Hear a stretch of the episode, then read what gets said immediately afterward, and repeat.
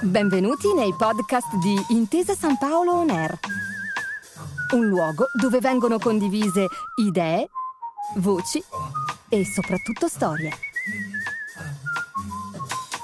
Buon ascolto.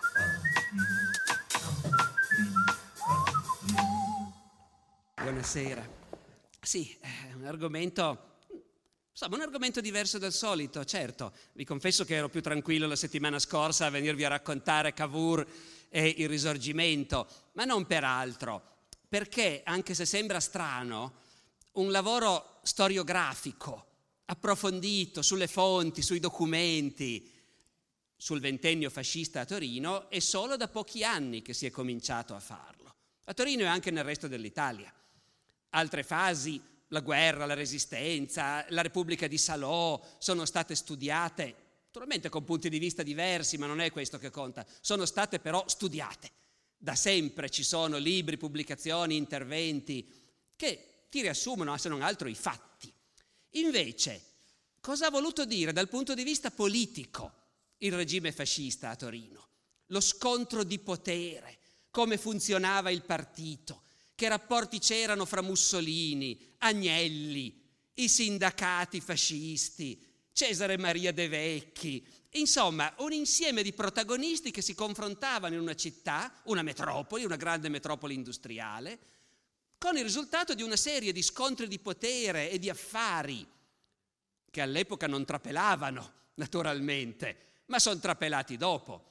È da una dozzina d'anni che hanno cominciato a uscire libri importanti di studiosi che hanno analizzato queste cose e che permettono a me, mettendo insieme un po' di pezzi, di provare a darvi appunto un primo approfondimento su questo argomento. Il titolo. E bisogna pronunciarlo proprio alla piemontese perché abbia senso, Monsieur Ceruti. Eh, l'amico Marco Aime mi confermava che anche lui di famiglia sapeva di questa cosa, che Mussolini veniva chiamato così dagli operai e forse anche dagli altri, a parla al Ceruti alla radio ma mi diceva anche, io non so però perché, molti di voi lo sapranno, però lo diciamo lo stesso, anche se mi facevano notare che non è una cosa tanto politicamente corretta, no, non è che non è politicamente corretta, è una parolaccia, ma è un reperto storico. Così si parlava a Torino negli anni 20 e 30 e quindi noi non sappiamo chi sia il primo che l'ha inventato questo modo di dire, non sappiamo se era in una piola di Borgo San Paolo o di Barriera di Milano o direttamente in un reparto del Lingotto, ma quello che è certo è che a un certo punto qualcuno l'ha inventata ed è stata ripresa e ripetuta. Mon suceruti, culca lo fica a tutti.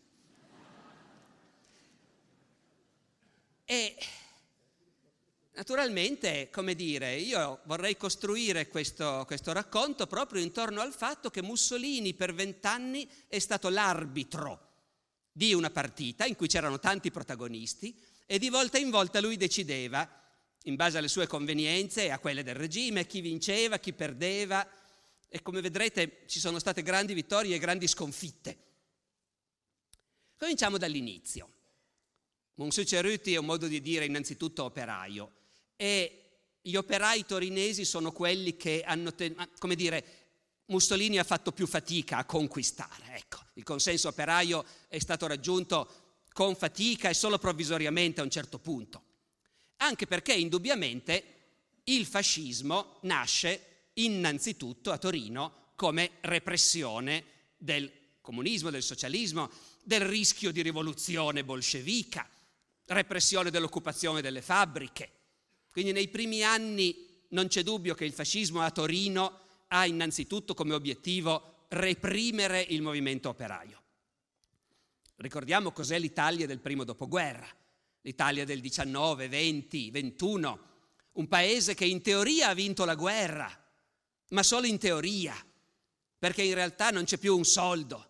La morale comune vede l'epoca come un'epoca in realtà di profonda crisi Abbiamo vinto, ma non ci hanno neanche dato tutto quello che abbiamo chiesto. Fiume, la Dalmazia. E le condizioni di vita sono misere. Milioni di uomini sono tornati a casa e adesso sono disoccupati. E gli operai parlano di fare come in Russia. Allora, in quel momento davvero non si sa come andrà a finire. In quel momento davvero Tanti, gli industriali, gli imprenditori, la borghesia, hanno paura che arrivi un Lenin e che scoppi la rivoluzione. E fin dall'inizio sono ben decisi a impedirlo. La storia del fascismo comincia dappertutto, come sapete, con lo squadrismo. In realtà a Torino c'è qualche cosa simile allo squadrismo ancora prima che Mussolini si inventi il movimento fascista, perché fin dall'indomani della fine della guerra noi sappiamo che gli industriali torinesi finanziano organizzazioni di picchiatori, noi diremmo di tipo squadristico, per difendersi dalla violenza rivoluzionaria degli operai. C'è una testimonianza di un personaggio che ho già citato prima e di cui parleremo ancora molto, perché è uno dei due o tre grandi protagonisti del fascismo torinese, Cesare Maria De Vecchi. De Vecchi Qualche anno dopo, De Vecchi nel dopoguerra, prima che nascesse il movimento fascista, era presidente degli ex combattenti torinesi. E De Vecchi ricorda, cito, appena cominciata l'occupazione delle fabbriche, la sede dell'associazione combattenti fu presa d'assalto da numerosi rappresentanti di industriali che a colpi di biglietti da mille tentavano di barattare la loro difesa con il nostro intervento. Cioè, ex combattenti, venite in fabbrica a difendere dal, dall'occupazione operaia. E gli ex combattenti rispondono, in particolare gli ex arditi. Sapete che l'esercito italiano negli ultimi anni di guerra aveva formato questi reparti speciali, reparti d'assalto, reparti di fegatacci, che erano spesso presi tra gli elementi più indisciplinati e violenti della truppa, che avevano grossi privilegi ed erano mandati a rischiare la pelle più degli altri quando ce n'era bisogno. Gli arditi, fra l'altro, sono quelli che inventano la camicia nera. In guerra la divisa degli arditi prevede sotto la giubba grigio-verde la camicia nera. E gli arditi sono pronti, anche se in realtà si vede già negli arditi lo stesso fenomeno che poi troveremo nello squadrismo fascista. In una città come Torino chi paga sono gli industriali e chi prende le manganellate sono i cortei operai di solito. Però in realtà fra gli arditi e poi fra gli squadristi corrono anche degli umori antiborghesi. C'è anche l'ostilità per quelli che hanno fatto i soldi durante la guerra, per la borghesia grassa. Ecco, è una contraddizione perché da un lato prendono i soldi, però intuisci che molti di loro gli piacerebbe manganellare anche gli industriali in realtà. Cito da una testimonianza di uno di questi membri di queste squadre di arditi, che dice in pratica, noi pestavamo i sovversivi, però in fondo dice, i sovversivi, i rossi, facevano il loro sporco mestiere e correvano almeno il rischio di essere trattati a fucilate. Quella che faceva schifo era la media e grassa borghesia italiana. Quindi capite che umori contraddittori ci sono in questo ambiente degli ex combattenti, dei disoccupati, delle persone che dopo la guerra non riescono a perdere l'abitudine alla violenza e che sono poi quelli che formano le prime squadre. Gli obiettivi sono sempre quelli. La Camera del Lavoro di Corso Siccardi, attaccata, devastata, prima dagli arditi, poi dai, dagli squadristi, Cito ancora un personaggio, ne citerò diversi rapidamente, perché è molto interessante vedere che tipo di persone vengono fuori in quella situazione. Voi capite, il futuro è poco chiaro, la situazione è pericolosa, girano anche tanti soldi. Vengono fuori i personaggi più improbabili. A capo degli arditi, poi di loro non parlo più, parliamo dei fascisti, ma a capo degli arditi quei, nel 19 si distingue un capo, appunto, Gino Covre, che è un personaggio veramente emblematico di un certo sottobosco che prospera in quella situazione, perché gli arditi che scendono in piazza sono guidati da Gino Covre e sono convinti che sia un capitano dell'esercito medaglia d'oro. In realtà poi viene fuori che è un truffatore, non è capitano dell'esercito, non è medaglia d'oro, è noto alla questura in quanto è un ragioniere della Cassa di risparmio di Torino che era stato licenziato per sottrazione di fondi. Dopodiché si reinventa questo ruolo. Dopodiché gli arditi durano poco. Nel 19 Mussolini fonda il partito fascista. Lo fonda a Milano, come sapete, e per molto tempo l'epicentro del fascismo è molto più lì che non in Piemonte e anche in Piemonte in realtà il fascismo prende piede soprattutto nelle province agrarie, prende piede nel Novarese, nel Vercellese, dove c'è da combattere le proteste dei braccianti. A Torino fa fatica a prendere piede, sono i dati che lo dicono. Ancora alla fine del 19 il fascio torinese ha appena qualche decina di iscritti, in genere ex ufficiali, i quali, dicono le testimonianze, in sostanza si limitavano a distribuire propaganda anticomunista e peraltro in una relazione del prefetto di Torino risulta già che questi primissimi squadristi, appunto, sono, dice il prefetto, destinatari di offerte anche cospicue di industriali. Vedete fra l'altro il fascino di avere queste carte sotto mano. Queste cose uscivano fuori mica tanto. Adesso noi le sappiamo invece. Poi anche sulle relazioni della polizia e del prefetto bisogna vedere, farci la tara, eh, perché anche il prefetto è uno dei giocatori nel gioco del potere cittadino. Fatto sta che in effetti gli iscritti al fascio in Piemonte salgono lentamente all'inizio. Vi do un dato comparativo, metà del 22, prima della marcia su Roma. In Lombardia 80.000 iscritti al fascio, in Piemonte 15.000. Quindi c'è comunque una differenza.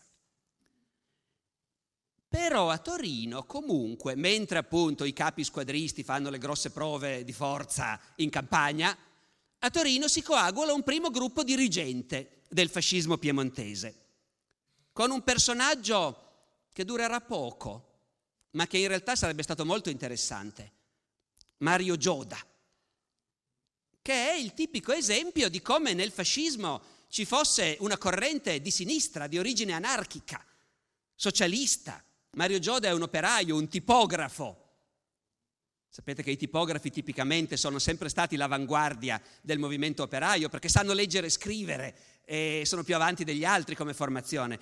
Mario Gioda, operaio, tipografo, ex socialista, ex anarchico, è il primo teorico del fascismo a Torino. Durerà poco però, appunto, perché è sfortunato, muore di leucemia nel 1924. E a lui sarà intitolata una via eh, che poi giustamente dopo la guerra verrà reintitolata invece a un martire dell'antifascismo, Don Minzoni, ucciso dagli squadristi. Mario Gioda sarebbe stato un personaggio interessante ma muore presto. Altri due personaggi importanti invece dureranno a lungo e vengono fuori proprio nella stagione dello squadrismo. E sono Cesare Maria De Vecchi, che vi ho già citato, e Piero Brandimarte. Questi sono due personaggi che nella storia di Torino hanno in quegli anni un ruolo di primissimo piano. E sono personaggi molto diversi. Anche qui una delle cifre eh, di, spiega- di, lettura, diciamo, che stanno venendo fuori dallo studio scientifico del, del periodo fascista è la diversità del fascismo, che non è mai una cosa unitaria, è pieno di correnti, di indirizzi, di opinioni diverse. Anche se Monsuceruti, naturalmente, bada bene a mantenere l'ordine e l'equilibrio fra i vari gruppi di potere. De Vecchi, De Vecchi è un grosso personaggio, poi invecchiando diventerà un personaggio quasi da burletta, coi baffoni, pelato. Il re lo nomina conte, diventerà conte di Valcismon. E diventa quasi un, punto, un personaggio un po' da operetta, ma in realtà De Vecchi è un personaggio notevole, è di Casale Monferrato. Due lauree in giurisprudenza e in lettere, capitano degli arditi, lui davvero, capitano, tre medaglie d'argento in guerra, presidente degli ex combattenti torinesi. Nel 21 viene eletto deputato alla Camera, nel collegio di Torino, non coi fascisti, con un altro, un'altra coalizione che si chiama il Blocco della Vittoria, però poi aderisce al fascismo, anche allora si passa continuamente da un gruppo, da un partito all'altro. De Vecchi aderisce al fascismo e sarà uno dei quadrumviri della, della marcia su Roma. O quadrumviri, se preferite. De Vecchi incarna un'interpretazione del fascismo essa stessa piena di contraddizioni, perché da un lato è un capo squadrista e a lungo protegge la violenza degli squadristi, però dall'altro è un monarchico, ben accolto negli ambienti, come dire, della Torino bene. Voi potete capire, l'ex operaio socialista Mario Gioda, quando guarda De Vecchi, vede un tipo di fascismo che gli piace poco. E infatti i due non vanno per niente d'accordo. Poi appunto Gioda muore e De Vecchi prende il suo posto alla testa del fascio torinese. Piero Brandimarte, meno conosciuto oggi di De Vecchi, ma è un altro personaggino emblematico, perché è veramente l'esempio di come interi gruppi sociali nel dopoguerra non riescono più a reinserirsi e finiscono per vedere nella lotta politica violenta il modo per riscattarsi, perché Brandimarte anche lui capitano dei bersaglieri, medaglia d'argento. Nel dopoguerra, tornato a casa, non trova lavoro, finisce a fare il commesso in una merceria. Ora voi capite come si sente il capitano medaglia d'argento che fa il commesso in merceria. E la strada è piena di operai che protestano. Brandi Marte, nel settembre del 19, fonda la prima squadra d'azione piemontese, la disperata. E recluta, e dove recluta? Non tanto fra gli operai, che anzi appunto sono il nemico in quel momento, però la piccola borghesia, appunto gli ex ufficiali che adesso non riescono a inserirsi, gli studenti che emergono dal mondo piccolo borghese e borghese e che a Torino sono decisamente in genere schierati con il fascismo. Tanto che gli episodi di violenza più famosi spe- negli anni dello squadrismo vedono spesso coinvolti proprio studenti. Ne cito qualcuno perché sono nomi che allora erano famosi perché diventano naturalmente i martiri del fascismo torinese. Il 3 dicembre del 19 due ufficiali sono aggrediti per strada dai socialisti. Sono i mesi appunto della rivoluzione che sta per arrivare, qualcuno la teme, qualcuno ci spera, e in tutta Italia i socialisti, che di sbagli ne hanno fatti quanti basta in quel momento, fra l'altro alimentano un umore ostile agli ufficiali, agli ufficiali in divisa, ai reduci, per cui gli ufficiali in divisa rischiano appunto di essere insultati per strada. Questi due sono aggrediti, si rifugiano in una scuola, nell'istituto tecnico Sommelier. Gli inseguitori assediano la scuola, si comincia a sparare, ci sono pistole da una parte e dall'altra, uno studente del sommelier viene ucciso, Pierino del Piano, e sarà poi appunto ricordato per tutto il ventennio come uno dei martiri del fascismo. Come era studente un altro caduto del fascismo, Amos Maramotti, che viene ucciso il 25 aprile del 21 quando le squadre danno l'ultimo attacco alla Camera del Lavoro di Corso Siccardi. Sta, ultimo perché stavolta la Camera del Lavoro viene incendiata e distrutta per sempre, con la complicità della forza pubblica, perché la forza pubblica sta a vedere e carabinieri, guardie regie, che anche loro hanno comunque una, sentono, respirano l'ostilità degli operai, dei rossi, e in realtà sono ben contenti che ci sia qualcuno che li va a bastonare i rossi, per cui in realtà c'è una complicità, non soltanto non, stanno, non, ag- non intervengono i carabinieri, ma c'è una complicità attiva. De Vecchi, e possiamo fidarci se lo dice lui, testimonia che di notte le, squ- le, le strade di Torino erano pattugliate da squadristi e agenti di polizia insieme e che le azioni squadristiche, le decisioni di dove attaccare, quando, erano direttamente coordinate dal questore e dai commissari di polizia. Ottobre 22, marcia su Roma. Il fascismo prende il potere. Questo non significa che finiscano le violenze, anzi, a Torino c'è ancora, ci saranno parecchi, ma c'è subito dopo la marcia su Roma, nel dicembre del 22, forse il fatto più grave di violenza di tutto il periodo. Siamo tra il 18 e il 20 dicembre. Le violenze continuano da entrambe le parti. Due fascisti aggrediscono un comunista per strada, il comunista spara, li ammazza tutti e due. Brandimarte decide che questa cosa va vendicata. Brandimarte si vanta di possedere l'elenco di oltre 3.000 nomi di sovversivi, nomi e indirizzi naturalmente. Perciò per vendicare i due morti, Brandimarte e gli squadristi attaccano i quartieri operai, fanno prelevare, prelevano a casa loro 24 esponenti comunisti e socialisti, che spariscono tutti. Si ritrovano nei giorni successivi una quindicina di cadaveri, degli altri nove o dieci non si è mai più saputo niente. È una cosa clamorosa. De Vecchi, che nel frattempo era andato alla marcia su Roma, torna precipitosamente a Torino e dichiara che lui si assume la responsabilità. È stato necessario reagire.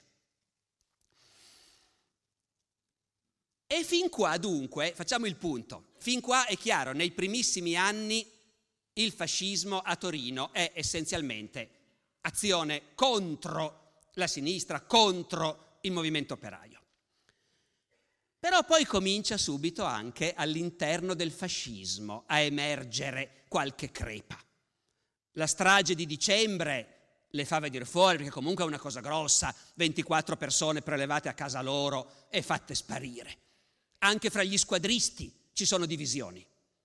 Brandi Marte ha un rivale che si chiama Piero Belli e Piero Belli prende pubblicamente le distanze Cito, io sono un fascista, non un assassino. Però è un po' presto, Mussolini in quel momento, Monsuceruti in quel momento ha ancora bisogno degli squadristi violenti e quelli che prendono le distanze finiscono male. Passano pochi mesi, Mussolini scioglie a titolo simbolico qualche squadra, le più coinvolte nelle violenze più clamorose, ma sotto banco comunque incoraggia ancora la violenza.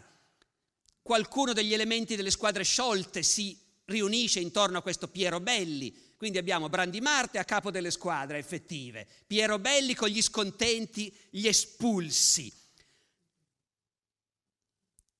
Dicono i rapporti di polizia. Il Belli ha radunato intorno a sé gli elementi più indisciplinati e pericolosi del fascio locale e, e, si allarga un po' troppo il Belli, se la prende con De Vecchi, o meglio, dice la polizia, con Sua Eccellenza l'onorevole De Vecchi, sottosegretario nel primo governo Mussolini, perché appunto i ruoli cambiano, le carriere si fanno in fretta. Ecco, non è ancora il momento di prendersela con De Vecchi, il Belli viene fatto fuori, eh, fatto fuori non fisicamente in questo caso, ma comunque totalmente emarginato e poi arrestato Poco tempo dopo, stavolta però a dire il vero, non per ragioni politiche, ma perché, e qui di nuovo è emblematico di un certo tipo di personale che c'era lì dentro, per un tentativo di ricatto ai danni della famiglia Agnelli.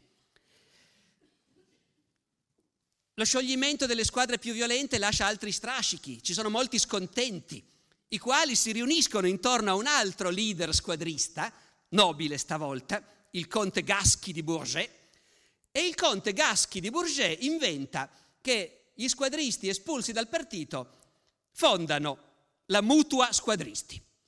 E quindi hanno una loro organizzazione, la Mutua Squadristi, la quale poi telegrafa anche a Mussolini per informarlo di essersi costituita. Mussolini non è particolarmente contento. Il punto è che il fascismo sta diventando rapidamente ormai potere istituzionale, organizzato. I picchiatori cominciano a dare fastidio. Quando uno è diventato Sua Eccellenza l'onorevole De Vecchi, non va più in giro col manganello. E così si vede, comincia e durerà per tutti gli anni venti, uno scontro dentro il fascismo torinese tra quelli che rimpiangono i bei tempi delle manganellate e quelli che invece hanno capito che adesso c'è da gestire il potere e gli affari compare la figura che incontreremo poi spesso del federale. Il partito si organizza e si dà un rappresentante locale. Il federale rappresenta il partito ormai diventato istituzionale e con lui che se la prendono gli squadristi espulsi, quelli che rimpiangono i vecchi tempi. Il federale Colisi Rossi, uomo di De Vecchi, denuncia alla polizia gli squadristi che chiama ladri e ruffiani che lo aggrediscono perché lui cerca di mettere un termine, dice, alle loro barabbate. Sapete che nel vecchio gergo torinese dell'8-900 si diceva barabba il teppista e barabbate gli atti di teppismo. Per un po' si rimane in equilibrio perché la violenza fascista non è scomparsa del tutto neanche a livello italiano. Ricordiamoci, marcia su Roma, ottobre 22, ma delitto Matteotti, giugno 24. Quindi fino a tutto il 24 la violenza continua a far parte del panorama politico in Italia e a Torino. Nel giugno 24 a Roma viene rapito e ucciso Matteotti, a Torino gli squadristi danno l'assalto alla casa di Alfredo Frassati, proprietario e direttore della stampa, vecchio giolittiano che rifiuta di allinearsi alle posizioni del regime. Eh, tanto per dire, due o tre mesi dopo, settembre 24, viene pestato quasi a morte Piero Gobetti, che morirà pochi mesi dopo poi per i postumi dell'aggressione. Quindi fino a tutto il 24 la violenza, la violenza continua. Poi bisogna scegliere. E Mussolini decide che la violenza è ora di fermarla. Il conte Gaschi con la sua mutua squadristi viene espulso dal partito, la mutua squadristi viene sciolta a forza. Anche Brandi Marte rischia di finire male. E qui ve lo racconto in breve, eh, ma ognuno di questi episodi meriterebbe un libro, perché sentite qua.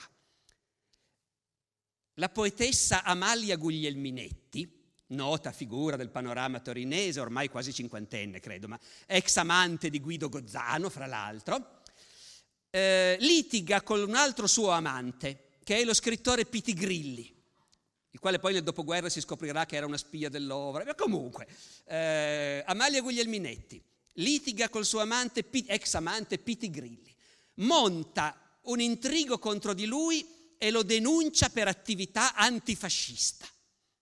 C'era da finire in galera. Monta questo scandalo con l'aiuto di Brandimarte. Se non che la cosa viene scoperta ed è Brandimarte che finisce in galera stavolta, condannato a dieci mesi di prigione. Va detto che Brandimarte però rinsavisce, capisce come stanno le cose, si riallinea e farà poi una bella carriera nella milizia negli anni 30, diventerà generale della milizia. Quindi lui è uno che ha capito che bisognava cambiare, cambiare strada. Quelli che non l'hanno capito, gli ultimi nostalgici dello squadrismo, ormai sono completamente emarginati. Nel 1934 il federale di Torino Gastaldi dichiara tranquillamente i vecchi squadristi sono tutti delinquenti. Come vedete, insomma, le cose cambiano, no? Ecco, eh, in vent'anni non è che il fascismo sia una cosa monolitica, tutt'altro. E dopo gli anni delle manganellate, Mussolini decide di conquistare gli operai torinesi. La borghesia ce l'ha, ma gli operai no, e sono la maggioranza della popolazione in città. I, viaggi, I primi viaggi di Mussolini a Torino negli anni venti, le prime visite ufficiali, sono tutte improntate a questo, diciamo, corteggiamento degli operai. La prima visita ufficiale è nel 23, subito quindi, subito dopo la marcia su Roma. Torino è uno dei primi posti dove bisogna precipitarsi. E se uno va a leggere i discorsi di Mussolini nel 23, si rivolge ai torinesi, ai piemontesi e esalta, beh, da un lato, la tradizione militare piemontese, i vostri magnifici battaglioni, ma dall'altro esalta il tessuto industriale, le mille ciminiere dei vostri stabilimenti, questa vostra splendida città del lavoro. Mussolini dice io sono frastornato, sono abbagliato, usa queste parole, abbagliato vedendo le vostre mille ciminiere. I resoconti confidenziali ci informano che gli operai non applaudono. Mussolini non si smonta, testuale. Se in 12 mesi sono riuscito a farmi ascoltare, l'anno prossimo mi applaudiranno. non torna proprio l'anno prossimo, è il 24, c'è altro da fare il delitto Matteotti, torna nel 25. E stavolta a leggere i suoi discorsi si vede che comincia a affiorare un certo malessere per questi piemontesi che sono meno entusiasti di quello che gli piacerebbe. È molto rivelatore quello che dice. Mussolini a Torino, 25. Si dice che il Piemonte è freddo. Non è vero. Il Piemonte è serio. La differenza è sostanziale. Però che il Piemonte è freddo, evidentemente i rapporti glielo dicono. E ancora, si è detto che il Piemonte non è fascista. Altro errore. E poi si mette a argomentare che il Piemonte da sempre favorisce il governo eh, per la legge e l'ordine, siccome adesso il governo è quello fascista, e quindi non è vero che il Piemonte non è fascista.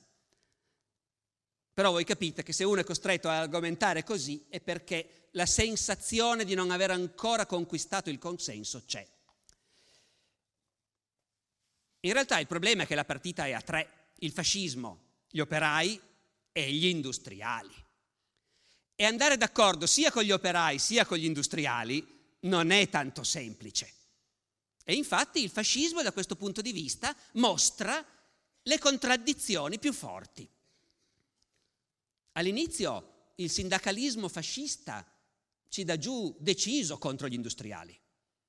È sempre De Vecchi che è capace di interpretare a seconda dei momenti il ruolo del monarchico, legge e ordine, amico dei nobili cittadini, o il ruolo del capo squadrista che tuona contro la borghesia corrotta e marcia. De Vecchi all'inizio dà un grande spazio al sindacalismo fascista, dichiara di voler sbarazzare la città dalla plutocrazia industriale. Intanto il regime scioglie tutti i sindacati e impone il sindacato unico alle corporazioni fasciste. E però in realtà, questo ve lo dico senza farvi esempi specifici, ma rapidamente, gli studi recenti ci dicono che il sindacalismo fascista a Torino non è solo di facciata. Certo, alla fine vinceranno gli industriali, eh, ve lo dico senza fa- però all'inizio ci sono davvero nel sindacato fascista degli umori che vorrebbero, come dire, difendere gli operai e ottenere comunque qualcosa. Non è un sindacato puramente di facciata. E infatti gli, industriali sono ostili anche ai sindacati fascisti. I sindacati fascisti fanno fatica a entrare nelle fabbriche. Gli industriali cercano di tenerli fuori.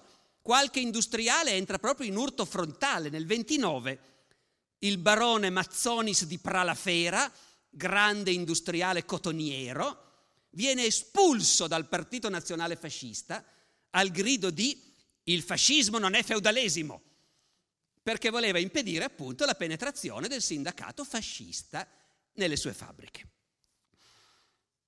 Dopodiché ovviamente è tempo che entri in scena il più importante degli industriali, il senatore Giovanni Agnelli fondatore e proprietario della Fiat. E anche bestia nera dei fascisti rivoluzionari. Quell'ala rivoluzionaria che picchiava magari gli operai, ma però, come dire, tuonava contro la borghesia corrotta, e beh, Agnelli è veramente il simbolo di un potere che una parte del fascismo vorrebbe buttare giù. Farinacci, che a metà degli anni venti ha grande influenza in Italia, nel fascismo italiano, Farinacci pensava ad Agnelli quando esorta Mussolini a farla finita con le note carogne industriali, che non lasciano entrare in fabbrica i sindacati, appunto. E però, e però Agnelli è un osso duro. Io direi che è, è l'unico torinese a cui di sicuro la cura Cerutti non è mai stata applicata fino in fondo. Agnelli è troppo forte, è troppo abituato ad avere un filo diretto con Roma. I fascisti di Torino non sono abbastanza forti per tenergli testa. Certo, se Mussolini decidesse di mettersi contro di lui, ma Mussolini conosce il suo mestiere. Mussolini non si mette mai frontalmente contro Agnelli. E quando Agnelli ha qualcosa a ridire con i fascisti di Torino, sono i fascisti di Torino che ci lasciano le penne perfino De Vecchi, il quale durante la sua fase appunto squadrista e sindacalista, dà veramente fastidio ad Agnelli e Agnelli, un anno dopo la marcia su Roma, ottiene che il quadrumviro dei vecchi sia rimosso dal suo ruolo a Torino, per carità, con tutti gli onori, spedito a governare la Somalia, il più lontano possibile. Vedremo poi che De Vecchi tornerà a galla, ma a metà anni venti sembra fuori gioco. E via gli altri, gli uomini di De Vecchi, il federale Colisi Rossi, espulso dal partito nel 26 e condannato al confino a Ustica per, uno, eccessiva indulgenza verso gli elementi squadristi già espulsi dal partito, in massima parte pregiudicati, recita la sentenza. Ma poi dovete vedere, federale Colisi Rossi viene fatto fuori dopo aver montato un dossier scandalistico e con una vasta gamma di reati personali, di corruzione, furto e così via, e sessuali. Teniamolo presente, perché questo sistema di far fuori qualcuno montando un dossier contro di lui eh, lo ritroveremo ancora altre volte. Nel, nel regime fascista è un sistema a cui si ricorre spesso quando c'è bisogno di liquidare un personaggio scomodo.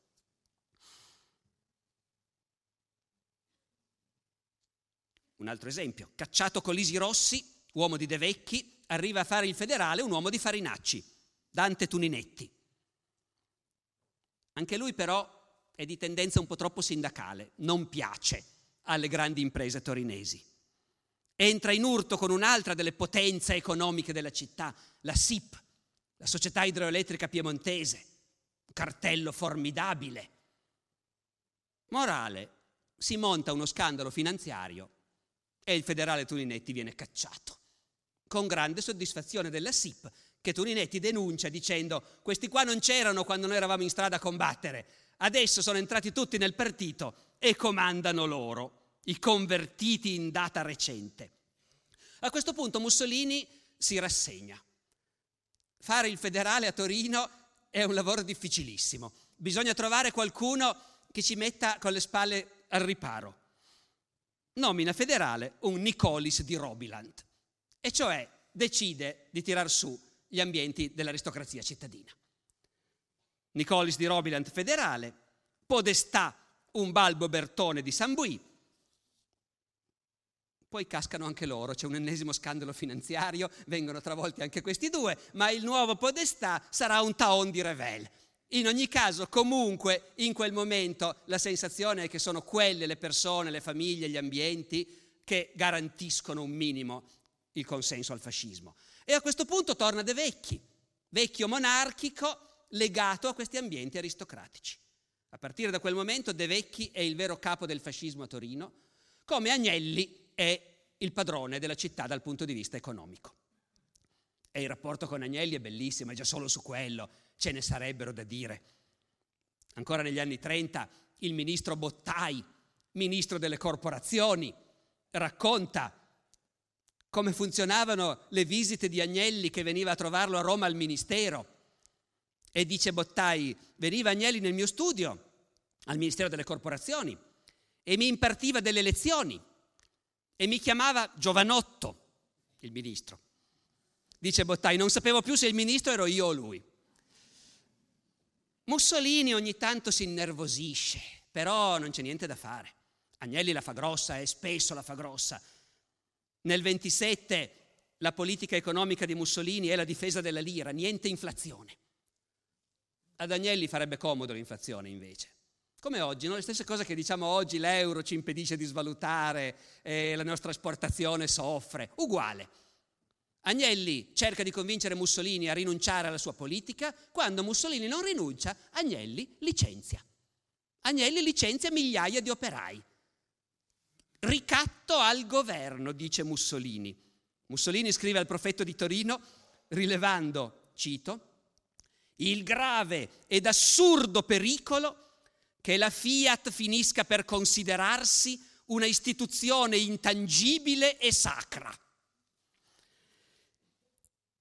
E come si fa a combattere questa battaglia contro Agnelli? un grosso, una grossa posta in gioco è la stampa, è il controllo della stampa, del giornale proprio. La stampa era di Frassati, appunto vecchio liberale, giolittiano. Dopo l'aggressione squadristica a Frassati nel 24, dopo il delitto Matteotti, nel 25 Frassati viene calorosamente consigliato da Mussolini di vendere la stampa ad Agnelli. E Agnelli compra la stampa. E Mussolini spera che a questo punto sarà riconoscente nei confronti del regime e quindi cerca di imporre ad Agnelli di assumere dei direttori per la stampa non sgraditi al regime. Proprio fascisti fascisti non se ne parla neanche.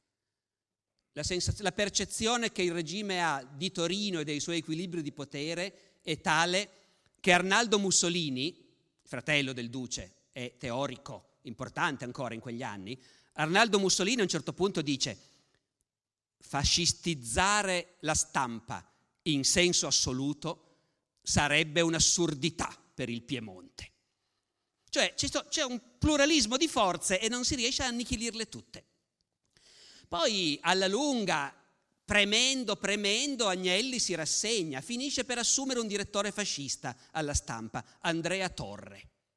Andrea Torre prende possesso della direzione della stampa e quasi subito si accorge che la proprietà non lo sostiene, che la proprietà gli mette i bastoni fra le ruote, che la proprietà è ostile. Alla prima occasione Agnelli lo licenzia in tronco. Andrea Torre va da Agnelli per deplorare questo dissenso politico profondo fra loro due. Agnelli gli risponde. Agnelli, proprietario della stampa, al direttore della stampa. Dissensi politici tra lei e me che avessero base su una diversità di vedute politiche non sono stati possibili certamente, perché io mai reputai opportuno comunicare a lei le mie opinioni, né potevano interessarmi le personali opinioni sue. A voi capite che tipo era Giovanni Agnelli? Ecco. Cade il direttore Torre, vanno a cercare un grande intellettuale per dirigere la stampa. Arriva Curzio Malaparte, famoso scrittore, dirigerà la stampa dal 29 al 31, prima di cadere in disgrazia anche lui. Malaparte è noto come un fascista eretico, uno che diceva la verità e quindi dava fastidio. Sarà vero, se ne è discusso molto. Fatto sta che appena arrivato a Torino si guarda intorno, poi Malaparte dalla direzione della stampa manda un rapporto a Mussolini, siamo nel 29, in cui sottolinea lo spirito antifascista della popolazione. Parentesi, non soltanto operaia. Malaparte dura due anni, cacciano anche lui. Arriva a dirigere la stampa, tanto per dar l'idea dell'importanza che il regime dà a quel posto, addirittura l'ex segretario del partito fascista, Augusto Turati. Quindi personaggio di grandissimo calibro che arriva a dirigere la stampa e ha capito dalle esperienze dei predecessori che contro Agnelli non puoi dirigere la stampa e quindi Turati si avvicina un po' di più alle posizioni di Agnelli. Però avvicinarsi alle posizioni di Agnelli vuol dire che certe volte devi criticare il regime. Per carità, la politica economica del regime. La stampa di Turati ogni tanto critica la politica economica del regime. A un certo punto pubblica sulla stampa un'intervista al finanziere Gualino, altro grande protagonista della vita finanziaria torinese di allora, oggi è rimasta Villa Gualino, che però era già stato buttato giù, abbattuto e era al confino in quel momento. Ecco, voi capite, Gualino è al confino per antifascismo, Turati, direttore della stampa, pubblica un'intervista a Gualino. È un po' troppo. Mussolini manda istruzioni al federale Gastaldi e alla questura di montare uno scandalo. Montano uno scandalo sessuale. Turati viene travolto, cacciato dal partito, spedito in esilio a Rodi, 1933.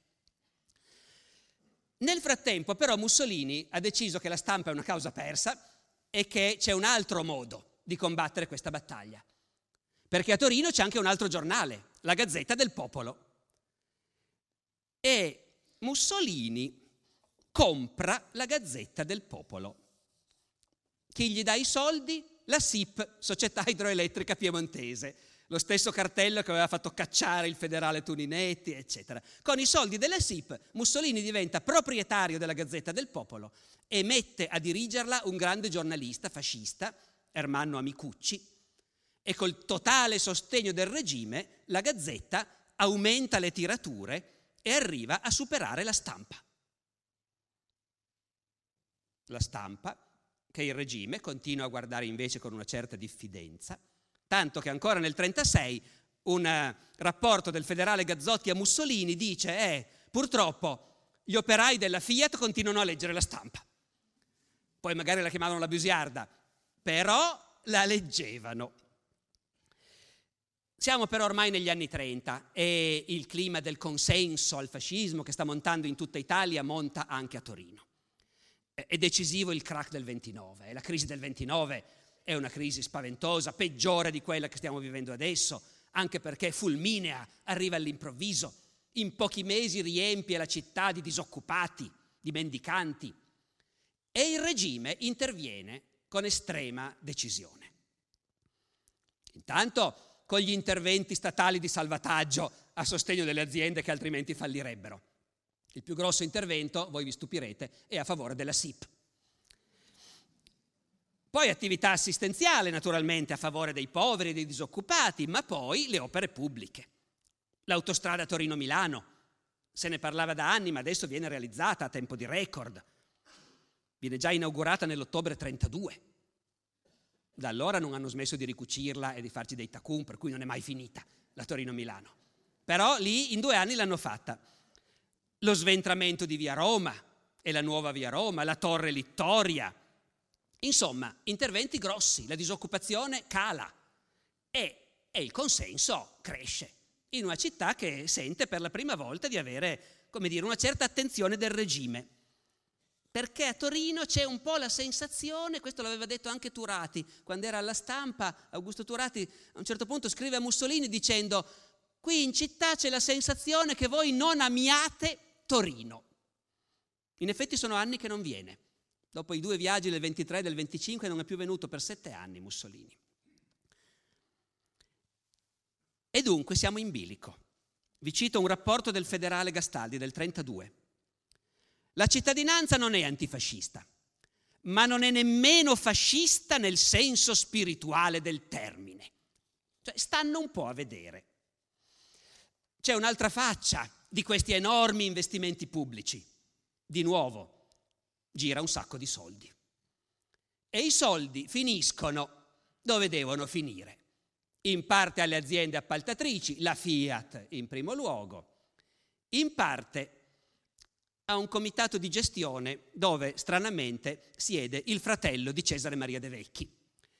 Ehm, ah, interviene anche il comune che finanzia a fondo perduto, spende, si rovina il bilancio, investe moltissimo, i privati fanno i soldi, il comune si rovina il bilancio, chi è il sindaco, pardon, il podestà, eh, uno che ha sposato la nipote di De Vecchi. Si capisce che un'informativa di polizia del 34 reciti il conte De Vecchi è in questo momento, lo dice lui stesso, il padrone di Torino ed è in stretto connubio con il senatore Agnelli. Niente di nuovo sotto il sole, evidentemente. La famiglia De Vecchi comincia a dar fastidio. Mangiano troppo. A un certo punto si trova qualcuno, un funzionario integerrimo, che decide di mettere fine a questo scandalo. È l'ultimo grande scandalo della Torino di epoca fascista, fine anni 30. Il prefetto Baratono, funzionario di carriera, ricordiamoci, eh, il federale è un funzionario del partito, il prefetto è un funzionario del re, dello Stato.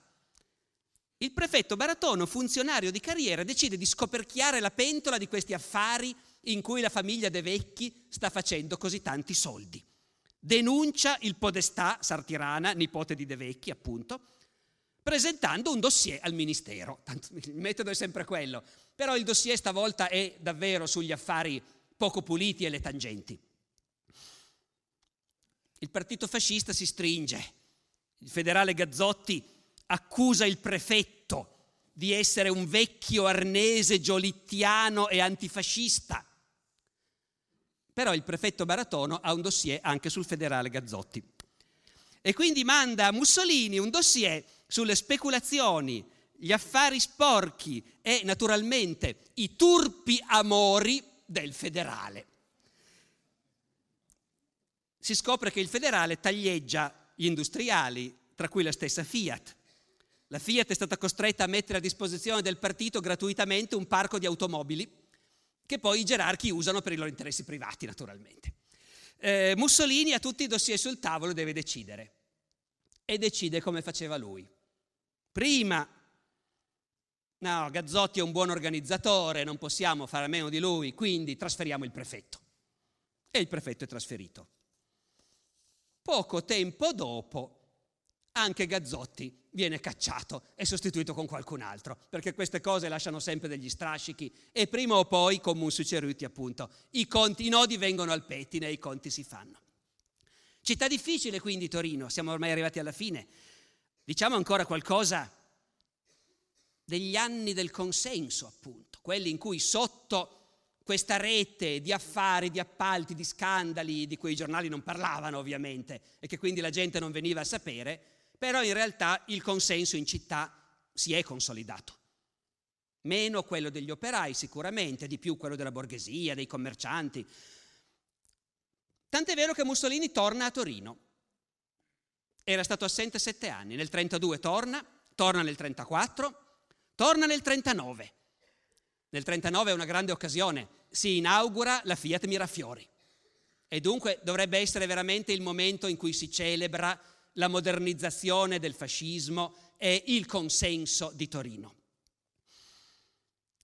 Solo che il consenso è durato molto poco. Questa è una curva che è stata rilevata in tutta Italia. Eh. Il vertice del consenso è stato dopo la crisi del 29 e fino alla guerra d'Etiopia del 36 lì. Poi poi la crisi economica ha tornato a farsi sentire, la disoccupazione sale di nuovo, i prezzi aumentano. In tutta Italia i rapporti di polizia dicono che la gente non è più così contenta e non è più così entusiasta del regime. E questo anche a Torino. Tant'è vero che quando Mussolini arriva nel 1939 a inaugurare Mirafiori, i rapporti riservati notano con un certo sgomento la freddezza con cui gli operai lo accolgono. E Mussolini, abbiamo già visto come leggendo i suoi discorsi si individuano i sintomi. Mussolini nel 1939 dichiara dalla tribuna, il Piemonte è fascista al 100% e questo sia detto una volta per sempre, onde fare tramontare certe ridicole illusioni. Quindi perfino Mussolini dal podio ci dice che c'era qualcuno che si illudeva che Torino e il Piemonte non fossero così fascisti. Oh, il punto è che in quegli ultimi anni 30 noi abbiamo carta canta, testimonianze esplicite, i rapporti degli informatori, dei servizi segreti, della polizia, che dicono la gente non è contenta e il regime non è più popolare. Dicembre 37. Nella massa lavoratrice si riscontra sempre un ambiente decisamente avverso alle istituzioni del regime. Nella massa lavoratrice, capite, la città è veramente polarizzata. Borghesia continua a essere fascista, gli operai non più. La crisi economica e l'aumento dei prezzi hanno creato, cito sempre da un rapporto di polizia, dicembre 38, hanno creato una ostilità latente per il regime Ostilità che pubblicamente non si manifesta per paura, ma che può essere provata e sentita da tutti. Gennaio 40. La classe operaia, che fu sovversiva e socialista, oggi è iscritta ai sindacati di categoria e al fascio, ma senza convinzione, senza fede e senza fiducia. Poi le cose peggiorano rapidamente. La dichiarazione di guerra, per esempio, ha un effetto disastroso, perché la Francia è un paese con cui ci sono legami così forti, la regione ha un'infinità di emigrati in Francia. E puntualmente i rapporti e le informazioni di polizia dicono ha fatto una pessima impressione. Già prima le leggi razziali. Il mondo cattolico torinese alle leggi razziali reagisce con molta, con molta freddezza. Perdura l'incertezza o il malcontento di tutti.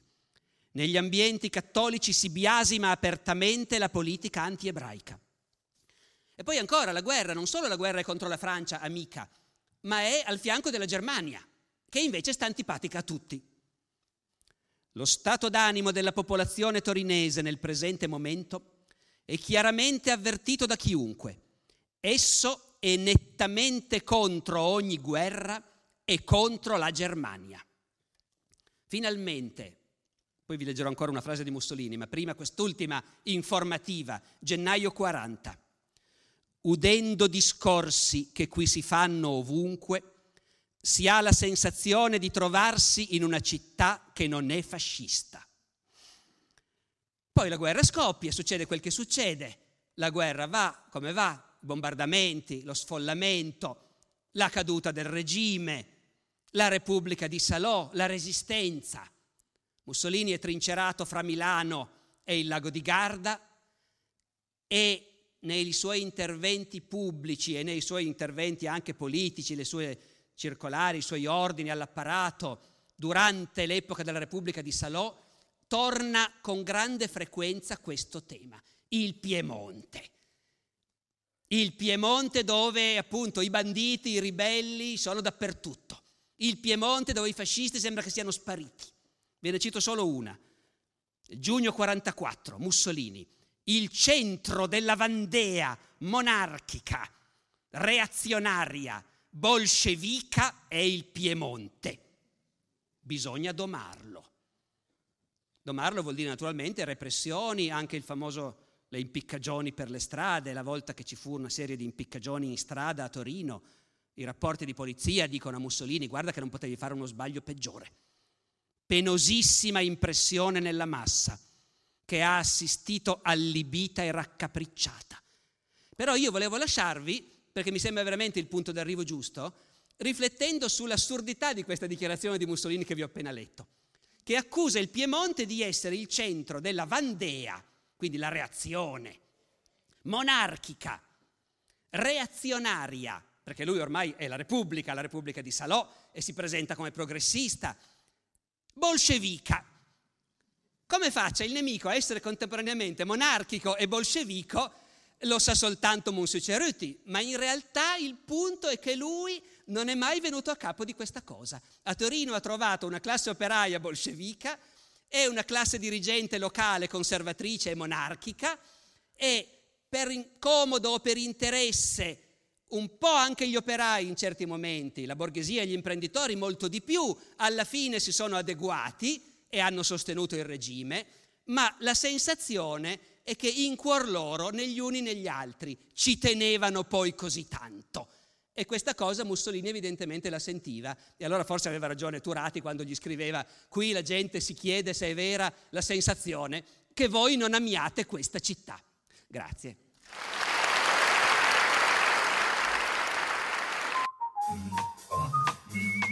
Grazie per aver ascoltato i podcast di Intesa San Paolo On Air. Al prossimo episodio.